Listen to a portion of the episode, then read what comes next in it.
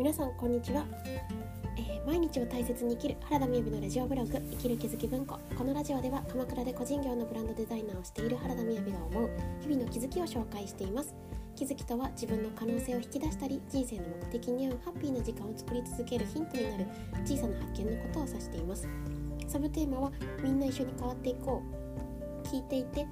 あ自分にもあるなとかわかるわかると思うことがあればぜひコメントいただけると嬉しいです。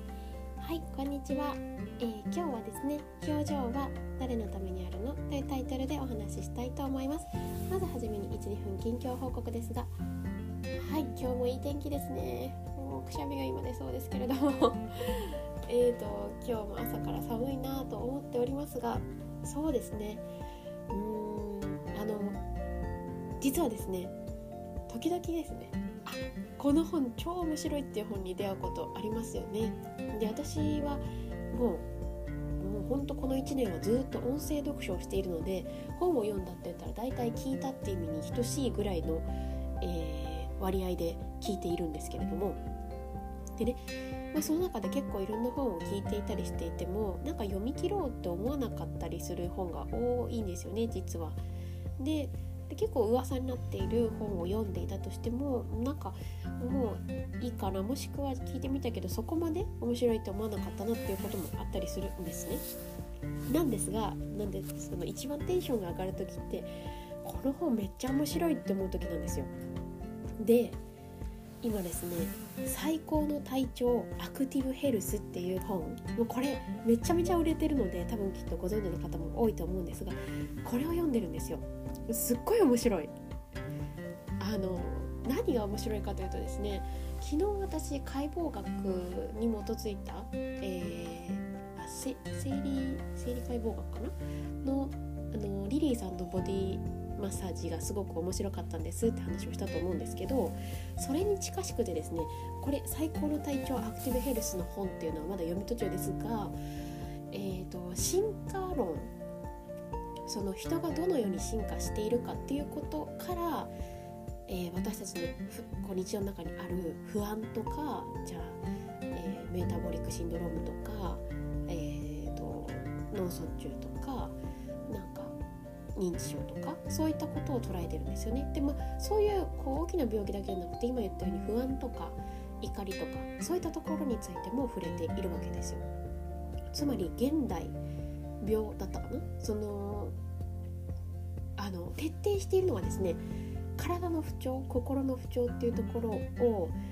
自分が悪いからっていうところに落とさないアプローチなんですよね考え方つまりどのうーんとそうですね。何に例えられるといいのかわからないですけれどもうんあ歴史で言うと別にこれ本の中にあったわけじゃないので私のただただの具体例え話と思って聞いていただければと思うんですが、えーと、工業化近代の工業化が進んだ時に、まあ、私たち歴史で見るようなあの教科書の中に載っていてなんか1日十何時間労働っていうのが突然こう工場とかで始まったわけですよね。でそこから有毒な物質とかが今よりも全然こう当たり前のように出ちゃっていてじゃあその工場で働き始めた人に病気が始まった。でこれって今私たちは歴史で聞いているのでこういった要因とこういった要因からどんな人であってもその場所に行ったらそうなるよねっていう認識だと思うんですけれどそれってその現場にいた人がもしかしてあ私だけが悪いんだって思ったらそこの視点にはいかないじゃないですか。私が感じるこの本の魅力っていうのはそういうところにあるなと思っていて今直近で例えば、んと、あなんか漠然とした不安が止まらないなとか不眠に悩んでるなとかなんかうつ傾向ややれると思ったのにだんだんこうやれる気持ちがなくなっちゃうとかもっと思いっきり鬱になってる状態とかそういったことって自分が悪いんじゃないかっていうことに行きがちですけれどもっともっと引いてみた時にこの人類の歴史っていうところの中で今このような変化が起きてるんだなっていうことを教えてくれるような本なんですよね。で多分今読んでいる途中ですけれどもすごく具体的なアプローチとして、えー、答えも返ってくそうな感じの話だなと。もうねだからねあの、まあ、私はこれは徹底して空いてる時間に聞いているのでこの、音声読書をまじまじと聞くってあんまないと思うんですよねこうスマホをこうやってパッと見てなんか机にふって座って聞くっていうのはしないのが読書と音声読書の違いだなと思っていて読書ってなんかそのカフェになんかね本を読むためにカフェに行きますみたいな人もいると思うんですよ。だけどこう音声読書の場合は私はそうではなく徹底して空いた時間なんですよね。なんで今朝だったら洗濯物干してる時間とか朝ちょっとこう身支度をしている時とか今からだったらちょっとこう、ね、あの言いにくいですけど電車に乗ってあの出かける予定があの衝動があるのでそこに行くまでできっと聞きますしっていう、ものなのであの、ね、今からまた聞いていくのが楽しみだなと思っております。はいということで、まあ、ほぼほぼ今日はですねあのこの話が一番したかったっていうのが実際なんですがじゃあ今日のタイトルの「笑顔は誰のためにあるの?」っていうのを話はですね本当に今の今まで打ち合わせをしていた方がお話しされていた話でであのご自身の尊敬されてらっしゃる方がと表情っていうのは誰のためにあると思いますかっていうことで、まあ、自分のものというよりも、まあ、人のもの人のためのものであるよねっていう話なんですけれども、まあ、そこから私が思ったことはちょうどねさっき言った本を読んでたこともあってあなんで人ってこんなに表情豊かなんだろうなって思ったんですよね。なんか例えばお猿さんも確かに表情豊かだなって思うんですけどこう生物いろいろ見た時にこんなに表情が変わるって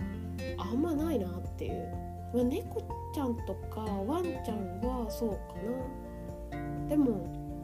ね馬が「あ怒ってんな」とか「めちゃめちゃ笑ってるやん」みたいな。もちろん多少はあったりすると思うんですけどなんだろう。なんか人間ってすごく顔がな変わりますよね。表情がすごく変わるっていうか。でそれってもちろん当たり前に思ってるわけですけどこの体あね頬とかそういったところがこんなに柔らかくてこんなに動きがあってそして喜怒哀楽っていうのを表現できる顔っていうのがあるっていうのは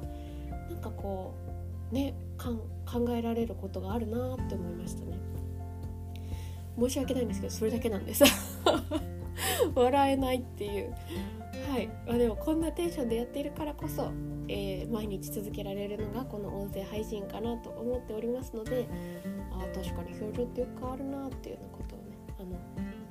一緒に考え感じていただければ本望でございます。はい。それでは今日はですねあの表情は誰のためにあるの、まあ、この話ではさらっと言ってしまいましたけど確かに表情って自分のためっていうよりも100%私は今まで人生で鏡以外を通して自分の顔っていうのをまじまじ見たことはないですからやっぱこれっていうのは自分のものであるってことですよね。だから自分のものじゃない自分のためっていうよりも人のためにあるものであるのかなって思うとなんかこうねあの笑ってる表情とか、えーと、意識してもらえるといいのかもしれないですよね。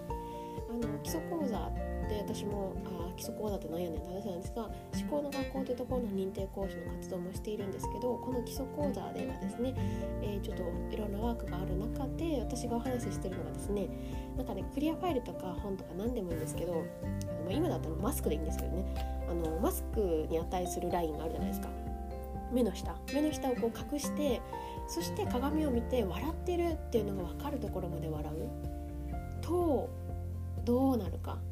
案外私たち笑ってって言ってねそのマスクに値するところを隠していると笑ってるってわからないぐらいまでしか笑わないことが多いんですよね。でもそこまで笑ってみると、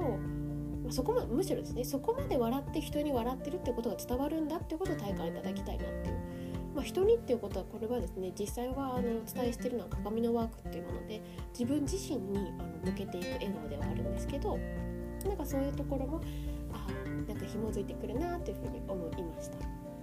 はい、ということで、えー、本日はですね「表情は誰のためにあるの?」というタイトルでお話しさせていただきました。今日も一日良い一日をお過ごしください。バイバイ